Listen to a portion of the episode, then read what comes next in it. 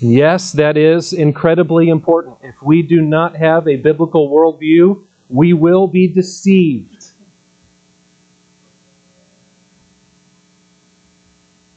Notice I didn't say Christian worldview, I said biblical worldview. There are many worldviews out there that might be labeled Christian that are actually not consistent with the Bible. This is why we need discernment. This is why we need to look at the text. And what we have seen all along the way so far is that a biblical worldview, that is, a proper and biblical understanding of the world and of mankind and of the events of history, always begins with God. In order to truly understand anything about this world, we must begin with God.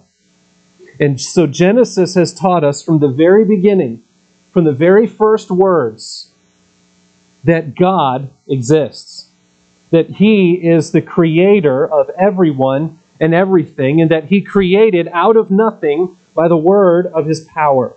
And as the creator, we also have learned that God is the owner or the sovereign ruler of all things, that He makes the rules about how creation is to function and how people are to behave. And along the way, we have also seen clearly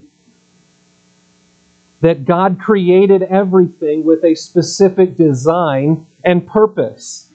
So, from these foundational chapters of Genesis, we learn about God and His design for the world. We learn about mankind and His purpose. We learn about what is truly wrong with the world, and we begin to learn what God is doing to make it right.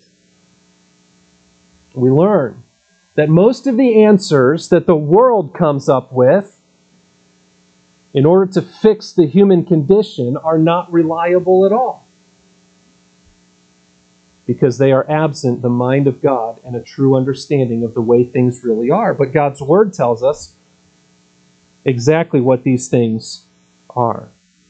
And so in these chapters, we have seen that foundational truth about who God is, who we are, about what has gone wrong with the world, and what God plans to do to make it right. But we have also seen practical applications or, or practical implications for how we should think in light of all these things, how we should think about God, what we should think about creation, what we should think about is the meaning of life, the design of marriage, the design and purpose of gender, the sanctity of human life,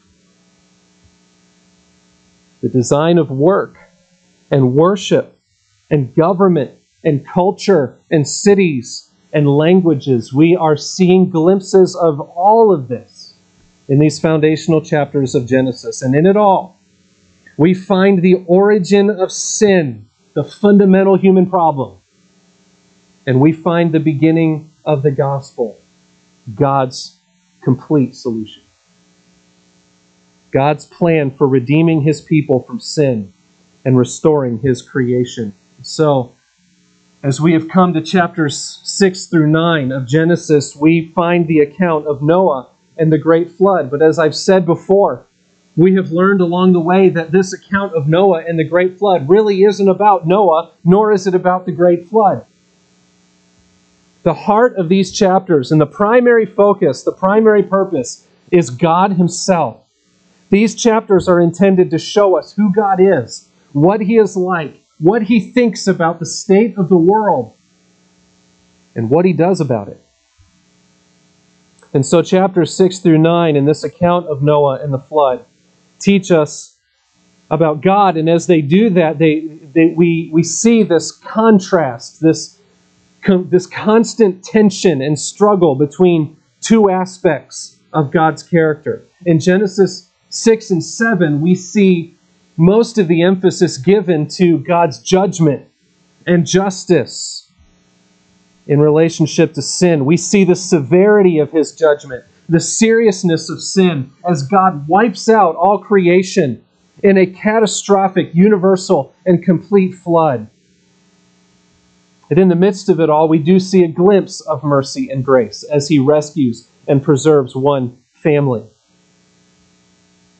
And then in chapters 8 and 9, the emphasis shifts now from God's justice and judgment to his mercy and grace. And with the severity of God's judgment still in mind, something they will never forget, we now see God's mercy and grace on clear display as God now prepares Noah and his family and all who would follow them for life in this new geography, this new world that exists after the flood.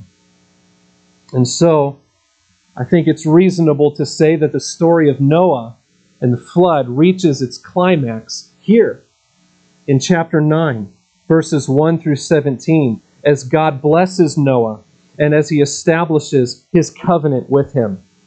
And this is no small thing. This, this is something that has implications not just for Noah and for his family, but for everyone who has walked the face of the earth since.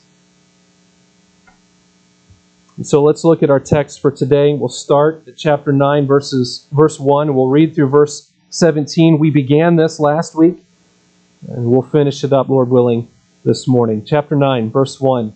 And God blessed Noah and his sons and said to them, Be fruitful and multiply and fill the earth. The fear of you and the dread of you shall be upon every beast of the earth, and upon every bird of the heavens, upon everything that creeps on the ground, and all the fish of the sea. Into your hand they are delivered. Every moving thing that lives shall be food for you. And as I gave you the green plants, I give you everything. But you shall not eat flesh with its life, that is, its blood. And for your lifeblood I will require a reckoning. From every beast I will require it, and from man. From his fellow man I will require a reckoning for the life of man. Whoever sheds the blood of man, by man shall his blood be shed. For God made man in his own image. And you, be fruitful and multiply. Increase greatly on the earth and multiply in it. Then God said to Noah and to his sons with him, Behold, I establish my covenant with you and your offspring after you and with every living creature that is with you, the birds, the livestock, and every beast of the, of the earth with you, as many as came out of the ark, it is for every beast of the earth. I establish my covenant with you that never again shall all flesh be cut off by the waters of the flood, and never again shall there be a flood to destroy the earth. God said, This is the sign of the covenant that I make between me and you and every living creature that is with you for all future generations. I have set my bow in the cloud, and it shall be a sign of the covenant between me and the earth. When I bring clouds over the earth, and the bow is seen in the clouds, I will remember my covenant that is between me and you, and every living creature of all flesh. And the waters shall never again become a flood to destroy all flesh. When the bow is in the clouds, I will see it and remember the everlasting covenant between God and every living creature of all flesh that is on the earth. God said to Noah, This is the sign of the covenant that I have established between me and all flesh that is on the earth. As Noah and his family come off the ark and face this new world and this new life with a mixture of excitement and fear, no doubt, what they need more than anything is the reassurance that God is with them and has set his favor upon them. In chapter 8, we saw the comfort of God's providence and revelation and fellowship, that indeed God's favor was upon them and God would be near them and he would care for them in this new life. And now in chapter 9, verses 1 through 17, all of that becomes even clearer as God communicates directly to Noah and to his sons. God speaks to them. And what God says here is a reminder that God is the one who created the world. And in the same way, it is God who is reestablishing their lives again in this world in chapter 9. And as he does so, as we began to see last week, he lays out some foundational principles by which this new world will operate. These principles establish the beginning of God's law, yes, but they also demonstrate God's compassion and care that he will have toward those whom he has saved. And what God lays out here, as we will see, is universal. Which means it applies to all of creation. And it is everlasting, which we'll see means that it applies from this point onward to the end of the world. We began looking at this passage last week in two simple sections. There was God's blessing in verses 1 through 7, and then God's covenant, which we'll look at today in verses 8 through 17. Just by way of review, we saw first God's blessing.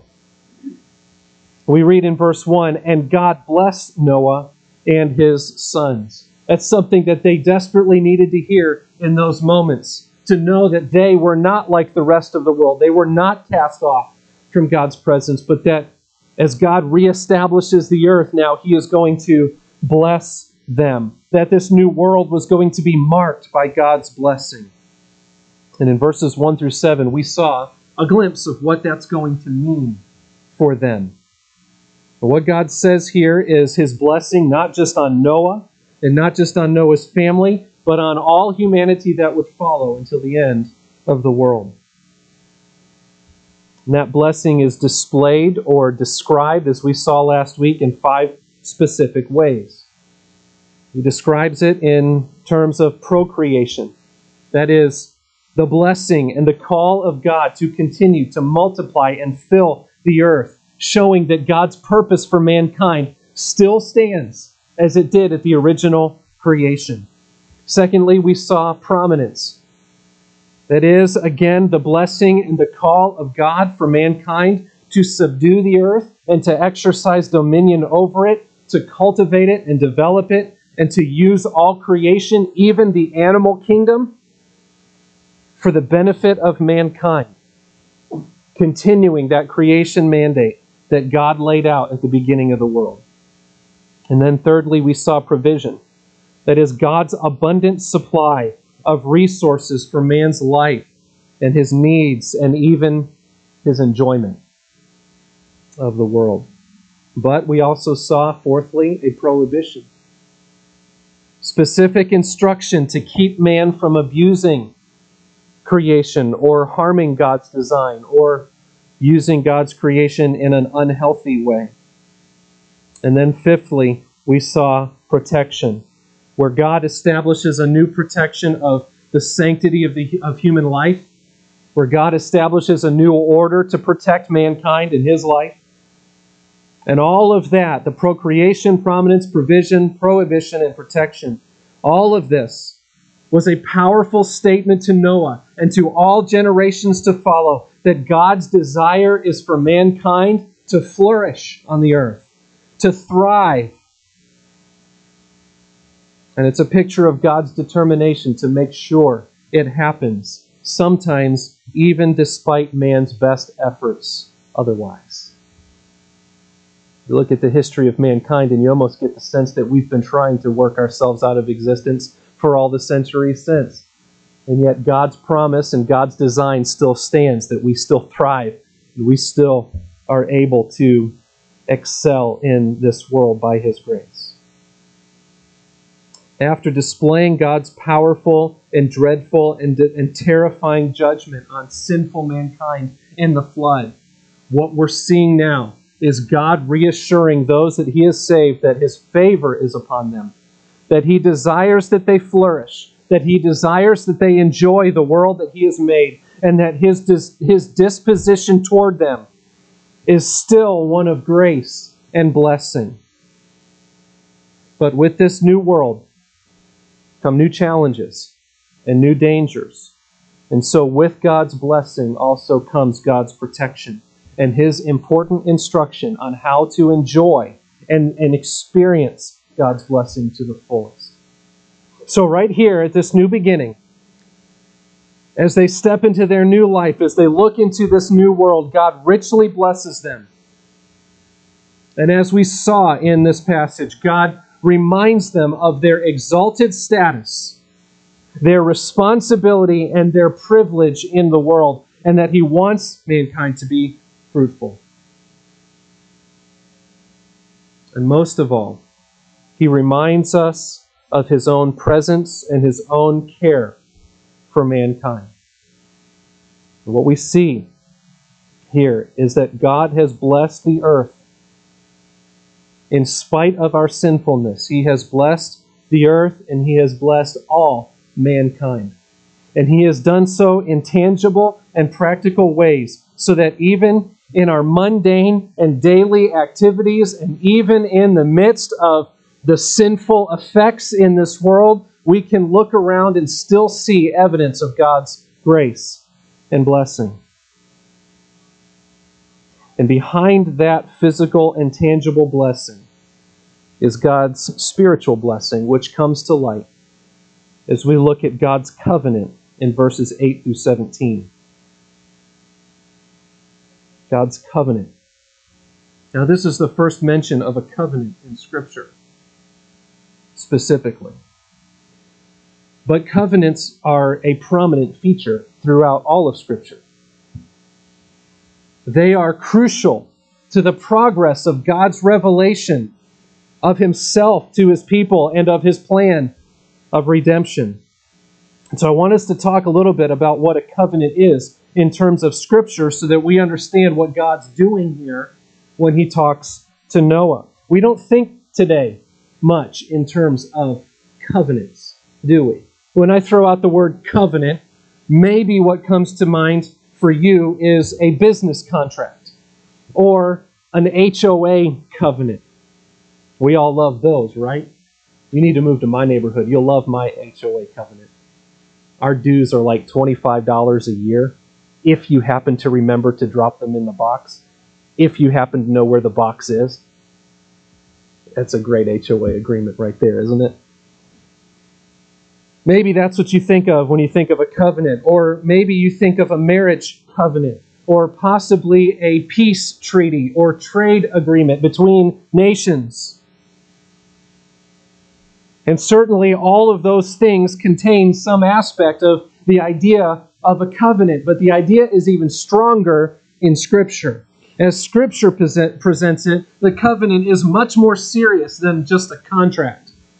To break a contract today might demand some sort of penalty. And we actually calculate that, right? I recently just uh, changed internet providers in our house because we got a better deal on a plan. And I had to do some research into what would be the penalty for breaking this service with the other company, right? We had to weigh that and determine okay, is this a penalty I'm, I'm willing to pay? But to break a contract or a covenant in the ancient world was much more serious than that. It was a matter of life and death many times. And sometimes it was even a matter of the life or death of a whole group of people that were represented in that covenant. So, a covenant, as the scripture presents it, is binding. And everything about one's character and well being rests on the keeping of that covenant. Now, as we look at Scripture as a whole, we look at the big picture and how God progressively reveals Himself and His redemptive plan to His people, we see at least five covenants. Uh, different Christians will debate how, how many exactly there are, but we see at least three. Some would even say as many as seven we see at least the Noahic covenant, which we're looking at here, the Abrahamic covenant, which comes just a few chapters later, the Mosaic covenant, think Moses, the Davidic covenant, and then ultimately in the New Testament, we see the New Covenant. Some would also look back at God's command to Adam in the Garden of Eden and say, well, that was the Adamic covenant. And uh, the word covenant isn't used there, but there are some of the elements there. But as God progressively reveals himself throughout Scripture by the use of covenants, this is a prominent feature of how God reveals himself. And he does it, he, he uses covenants in two ways. There are two kinds of covenants that we see in Scripture. One is the covenant of works, and one is a covenant of grace. And those might you, you might be able to figure out exactly what that means. A covenant of works is what we would call a conditional covenant, right? It's a mutual agreement. it is it is an expectation that is laid out for both sides of the contract. So the idea there is the great king, and I don't mean really good king, I mean the conquering king has conquered a land and he is now allowing a vassal king to reign on behalf of the great king in this little region. And the great king brings this covenant, and it says, I am great king so and so, I have conquered so and so. And as a result, here are the stipulations. You will behave this way. You will pay tribute this much, this often. You will behave like this. You will follow these orders. You will remain faithful, and you will give your allegiance to this king in these ways. And then there were the blessings and curses that would be stated. If you do this, then my blessing will be upon you, and I will provide you food, and I will provide you security, and I will provide you protection. If you do not, then these curses will be upon you, and they are often gruesome. And some covenants, they were even said to cut a covenant, and the sealing of those covenants often involved the shedding of blood, sometimes in gruesome and disgusting ways as a vivid demonstration of what would happen to anyone who breaks this covenant. This is much bigger than just putting your John Hancock on a line and going on your merry way, right? And this is much bigger than just two parties meeting together at the middle. This is authoritative. This is almost totalitarian. That is much behind this idea of a covenant, and especially a conditional covenant where one party lays out the stipulations for the other, but there's another kind of covenant that God uses as he reveals himself in Scripture, and it is an unconditional covenant, that covenant of grace. This is where the conquering or the sovereign party does not make any demands on the other party, but makes promises and stakes his own reputation and stakes his own life and stakes his own well being on the keeping of that. That's what God is doing here in Genesis chapter 9 with this covenant with Noah and all who would follow him. And so that brings us to the text before us, which is God's establishment of the Noahic covenant. And we will see, as we work through this text, we will see that this covenant indeed is a unilateral covenant. Can you read that? Unilateral covenant. It is an unconditional covenant. It is a universal covenant. And it is an, an unbreakable covenant. It's unilateral in that it is initiated and established exclusively by God. Mankind doesn't come to him, he comes to us. He establishes this. It is unconditional in that it has no requirement, no conditions for man to keep. It is universal, it applies to all men and all creation, and it is unbreakable, lasting for as long as the earth remains. And it is secured by the power and trustworthiness and character of God Himself. In other words, it doesn't rest on our reliability, it rests on God's, which is far stronger. So in verses 8 through 10, then, we see this covenant represented. What I mean by that is anytime a covenant is made, there are two parties represented. And when it was made between kings, then inherent in that covenant means that all the nations and, and all the, the realms that, that those kings represent are all included here. So, who are the parties involved in this covenant? In verse 8, we read, Then God said to Noah and to his sons with him, This is God Himself speaking now. Elohim, the, the Almighty God, the sovereign Lord over heaven and earth, the creator and ruler of all things. He has not sent an ambassador to speak on his behalf, he has not sent a negotiator. He is speaking directly. And not only that, but in verse 9, we see that he is initiating and establishing this covenant all by himself alone. He says, Behold, I establish my covenant. And the emphasis there is, is on that word I. I myself establish my covenant. And so now, rather than, than raining down the fury of heaven's judgment as he did in chapter 7, now God himself is pouring out heaven's peace. And we see that this is indeed a unilateral covenant. This is moving all one direction from God towards man. And so we already begin to see a little synopsis, a little glimpse of how God relates to mankind. We're beginning to see more about how salvation works and how mankind is reconciled to, to God. Mankind could never earn or achieve peace with God on his own, nor would mankind ever seek it. It's important for us to remember. It's vital for us to remember. Peace with God is something only God can achieve. And it is something only God can initiate. And in His grace, that is what He is doing. And that is what He does. That is the kind of God He is. And then we see in chapter 8 that the recipient is Noah and his sons, but not to them alone.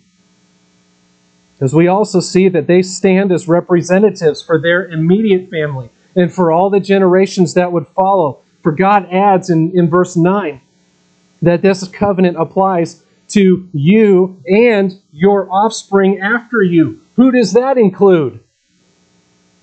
There anybody on this earth who's not offspring of Noah? Can't be. He was the only one left, he and his sons.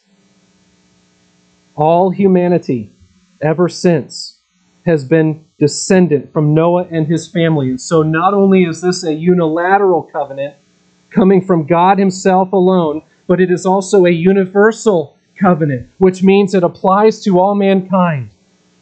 Now, most of the covenants in Scripture apply to only a specific group of people, right?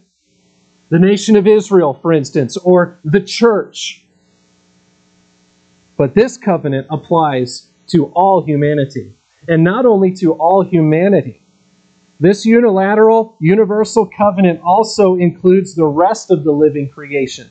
In verse 10, God says, And with every living creature that is with you, the birds, the livestock, every beast of the earth with you, as many as came out of the ark, it is for every beast of the earth. And applied here is their offspring as well, as it was with Noah.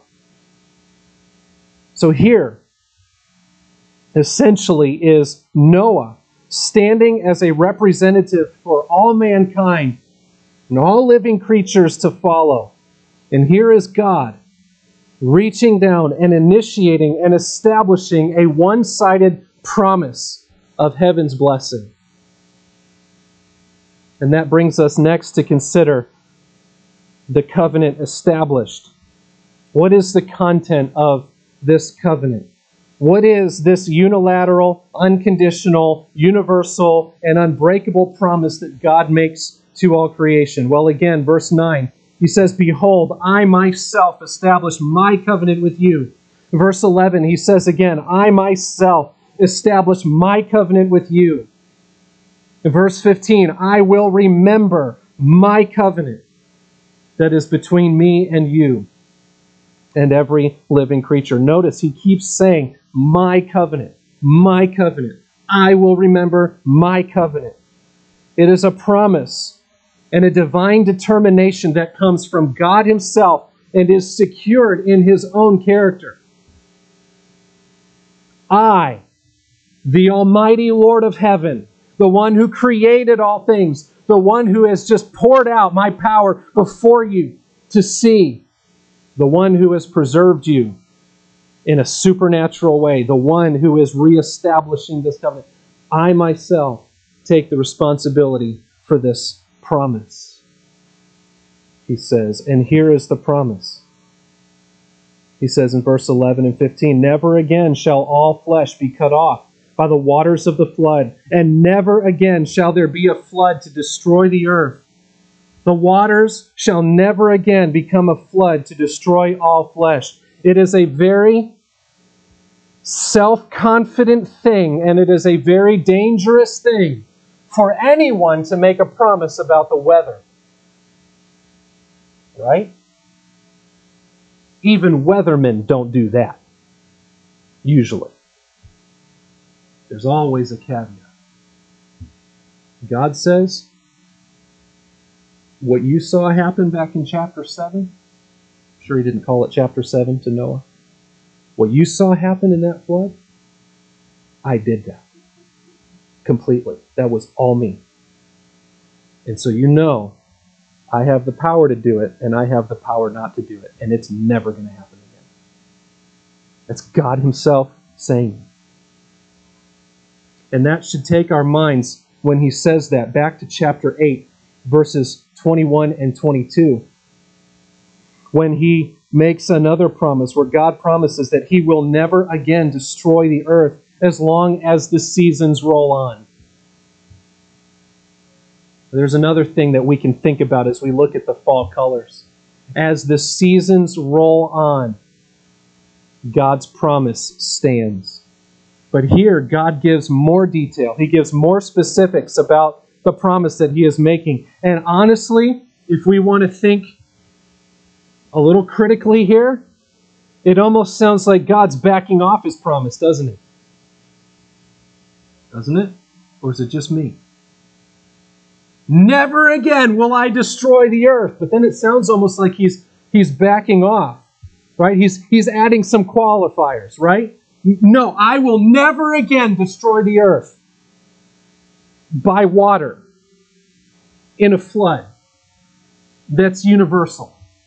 I'll never do it in exactly that same way again. And you're thinking, okay, what kind of promise is that? Right? Okay, you're just going to do it differently. Well, Scripture does reveal that He will destroy the earth, and He will do it in a different way. But He will not do it while the seasons continue to roll on, as we see in chapter 8. The next time He does it is going to be the end of the world and the beginning of the eternal state. So, we know better than to think God is actually backing off a promise here, making a grandiose promise and then qualifying it, right? God's not an American politician. That's what American politicians do. That's not what God does, and we know that. So, what's going on here? Well, let's think about Noah and his family, and let's think about their relationship to rain.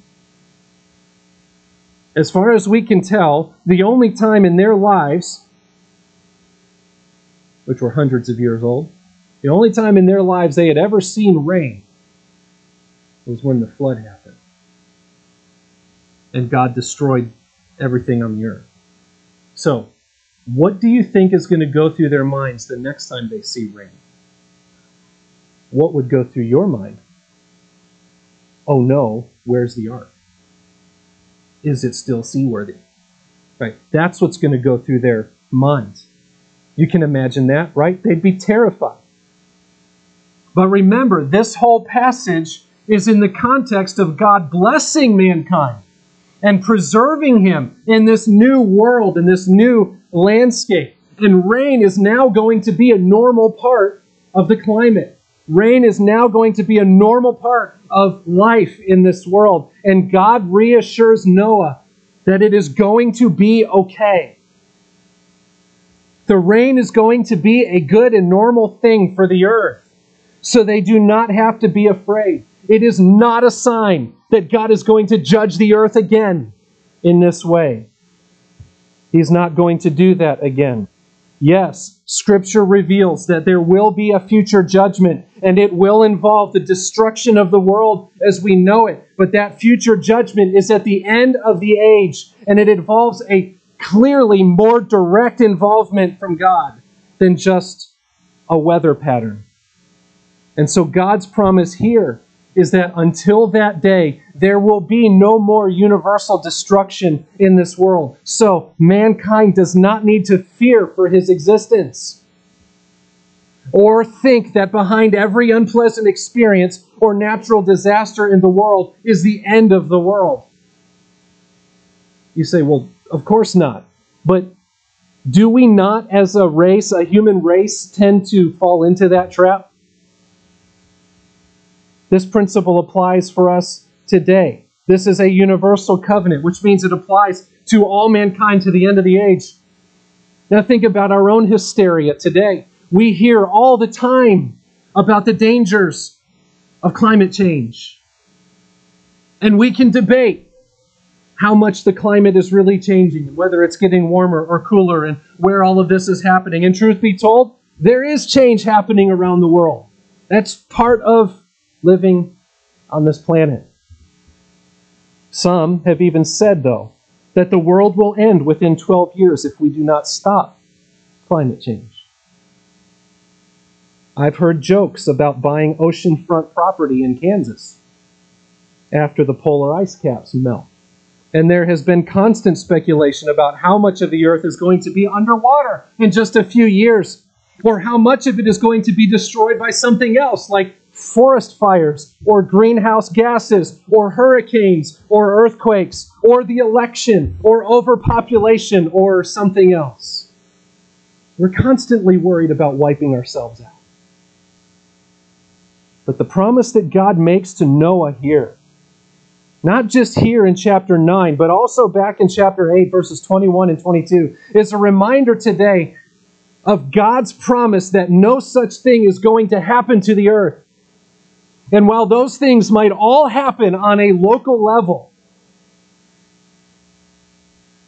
they are simply the natural events of a world after the fall. Yes, we need to be careful. Yes, we need to be vigilant. Yes, we need to take appropriate safety precautions against these things, but there is a point that God is making here in the big picture, and it's this mankind is not a threat to the existence of the earth, and the earth is not a threat to the existence of mankind. Remember, this is in the context of telling mankind Go, be fruitful, multiply, fill the earth, and use it to the full, and enjoy it. Saying, don't live in fear. God is reassuring mankind in every generation that this world and all of mankind, though still affected by sin, has been blessed by God. The earth has been given to man to cultivate, to use, to, to prosper, and to enjoy until Jesus comes.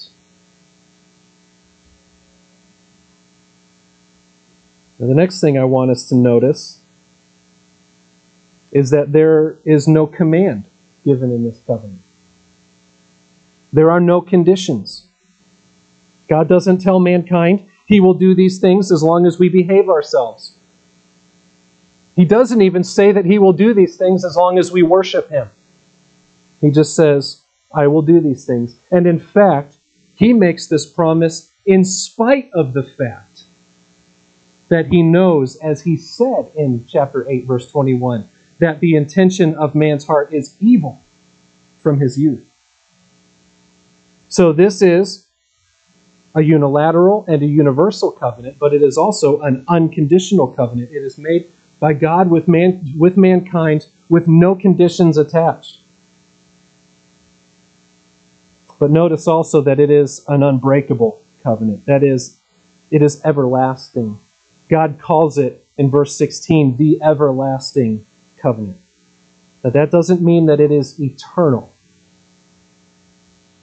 it means that it is unbreakable and it will last to the end of the age. The qualifier on that is found in chapter 8, verse 22. While the earth remains, seed time and harvest, cold and heat, summer and winter, day and night shall not cease. While the earth remains, all of these things are in place.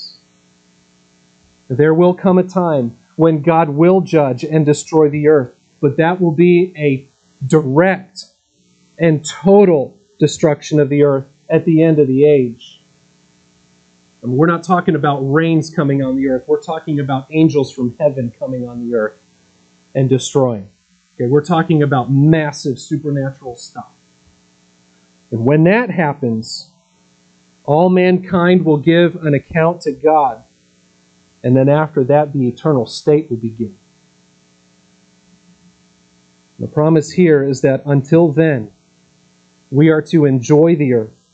We are to fill it with image bearers of God. And we are to make full and beneficial use of it for the good of mankind. God has set his common grace on this world and on all mankind. Yes, even those who are still in their sin.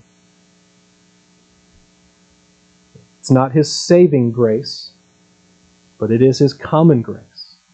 It makes this world livable, makes this world enjoyable.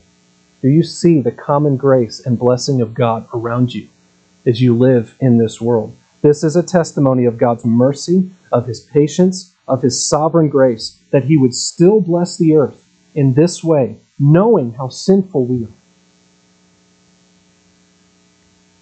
Now, after seeing all of that, I want us to notice now the covenant signed. The covenant signed. I told you before that most covenants were signed and sealed with some demonstration of blood, right? Uh, well, this one wasn't. This one is a lot nicer. Because this is a promise, it's not a threat. This is a promise from God to the people. What is the sign that this covenant is genuine? and that it is still in effect. The text tells us of God's unique sign, which is a testimony that this is a genuine promise and it is trustworthy. What is that sign? You know it. It's the rainbow. That's a cool one, isn't it? Anybody see a rainbow this week in the last couple days? I don't know. I haven't, but we watch for them all the time. It's really cool. I like to see the double rainbows as if God's promise could get any more secure than it is. We read in verse 12, and God said, This is the sign of the covenant that I make between me and you and every living creature that is with you for all future generations. Verse 13, I have set my bow in the cloud, and it shall be a sign of the covenant between me and the earth. When I bring clouds over the earth and the bow is seen in the clouds. It's not just a, a scientific anomaly. It is a scientific anomaly designed for, by God with a purpose. And we read in verses 16 and 17 When the bow is in the clouds, I will see it and remember. Doesn't mean he forgets otherwise. It means that it reaffirms and reestablishes and confirms this is still in place. I will remember the everlasting covenant between God and, and every living creature of all flesh that is on the earth. God said to Noah, This is the sign of the covenant that I have established between me and all flesh that is on the earth. You know, it is unfortunate that the rainbow has been hijacked in today's society, and it has been used to celebrate the rejection of God along with his design and his law and his blessing. And it is quite ironic that it has been hijacked in such a way, hasn't it? Because God's blessing and patience still rests on the ones who hijack it. What a turn of events. what a display of God's mercy and patience and sovereign care. But the rainbow, as God established it, is a sign. It means it's a symbol, it's a mark, it's a guarantee, it's evidence, it is the assurance that God has made a promise and that He will keep that promise. It is as sure as He is God. And it's a reminder of His promise that He would not destroy the world in such a way again. But beyond that, it is also a promise. It is a picture of peace with God. Some have even said that the, the bow is, is a symbol of, of a, a warrior's bow set at rest. I don't know if we can take it that far or not, but the thought's there. This is a symbol of, of mankind at peace with God in this situation and of rest from his judgment. It is a picture of his mercy and his patience extended to mankind, even toward those who persist in their sin and reject God. The rainbow is a picture of God's grace in granting time and opportunity for mankind to repent of his sin and to believe in him. And it is all given by God, not because of man's goodness or worthiness or because we've met him in the middle. It's because of God himself and because of his amazing grace. So, is the rainbow a picture of God's promises? Yes, it is. But it's more. It's a picture of God's peace and his patience and of the continued opportunity for mankind to repent and believe in him. Now, as we come to the end of this account of Noah and the great flood in these chapters, as we consider what it has taught us about God primarily, and then about ourselves and about sin and about the world in which we live, what we have seen is what God thinks about sinful mankind and how he deals with sin in terrible judgment but we have also seen his mercy and his grace and his love in rescuing some from that judgment and preserving them and blessing them, not because they are better than anyone else, but because of his mercy. And in the text we have looked at today, we see God display spectacular grace towards sinful mankind through blessing and covenant. This post flood world bears evidence of God's judgment all over the place. The same beauty and glory that we enjoy in the turning of the leaves to different colors is also evidence of death. Think about that as you drive up the parkway. We see that evidence of judgment, but it is also full, this world is full of the unmistakable evidence of God's blessing and care creation functioning in a way that promotes the health and prosperity of what God has created. God has woven into the foundational principles of this world his good design and his mandate for mankind. He has woven into the foundational principles of this world his high valuation of man's life and his incredible grace and mercy and patience toward us. And what's more, wrapped up in this account and placed into the bigger story of redemption throughout Scripture, we see further revelation about God's design and plan to send a Redeemer to accomplish ultimate victory over sin in this world and in His people. Sin has not yet been eradicated from the world. Noah is still a sinner. And we're going to see that as we get to the end of chapter 9. We're going to see how quickly the ugliness of sin springs up again. But it's a picture, a development, a growing understanding that there is salvation to come that is perfect and ultimate and complete there is a new illustration of salvation given in the ark. And there is a new glimpse of the one who would save his people from their sins. And in his blessing and covenant on the earth, there is a glimpse of what eternal life means for those whom God saves. So, in this passage, in this covenant, we see one more step in preparation for Jesus himself, the Son of God who saves his people from their sins. And as the story of Scripture and the story of redemption continues, we will see, as one preacher explained, that countless blood sacrifices would point to his certain coming, the coming of Christ. An innocent life for guilty lives, provided to man by God Himself. He says Christ would bear the judgment of God for man rather than the floodwaters having to come back again. Every rainbow would declare God's covenant with mankind. That mankind would never again be wiped out by water and reduced to only eight.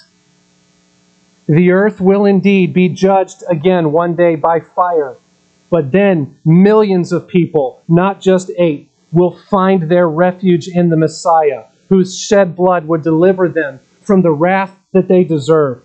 They will inhabit a future universe, a new world with new heavens, where righteousness has taken up residence.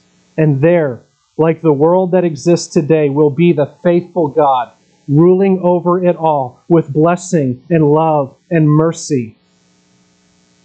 And it is that God who promises that that world will come. Friends, what we have seen in this account of Noah and the flood is that sin is real and it is serious. And if you are in your sin, the judgment of God is real and it is serious, and you are exposed. You are condemned already. And you cannot stand in the day of judgment before God. But we have also seen that God is patient and long suffering. That bow has been set down, and it is a picture of His grace, His mercy, His patience toward you. Toward you in your sin. And it is a call, while there is still time, to place your faith in Jesus Christ for salvation and for deliverance from that judgment. Is there any reason to continue on rejecting Him and remaining in your sin? When you think about the terror of His judgment and the glory of the world to come, is there any reason you can think of that you wouldn't respond?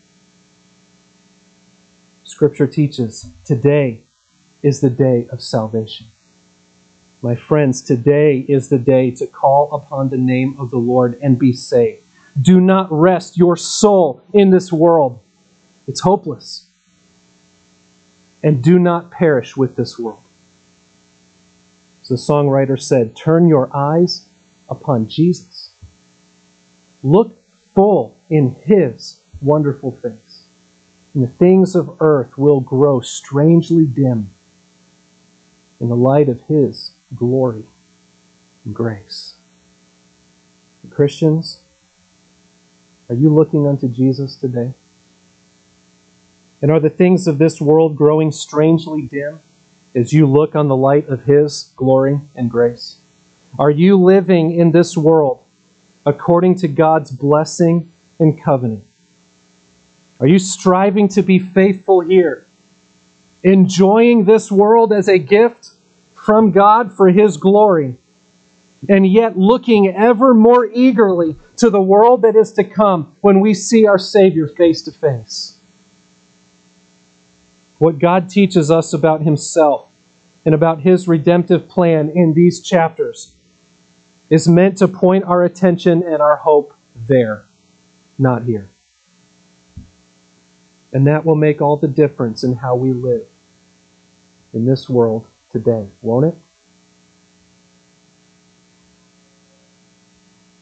And it will be strangely different than the way the rest of mankind and the rest of the world lives around us. Because this world is vanishing away. And so is everyone who's not in Christ. So, Christians, let us live faithfully in this world with our eyes fixed on Christ and our hopes set on the next. Let's pray.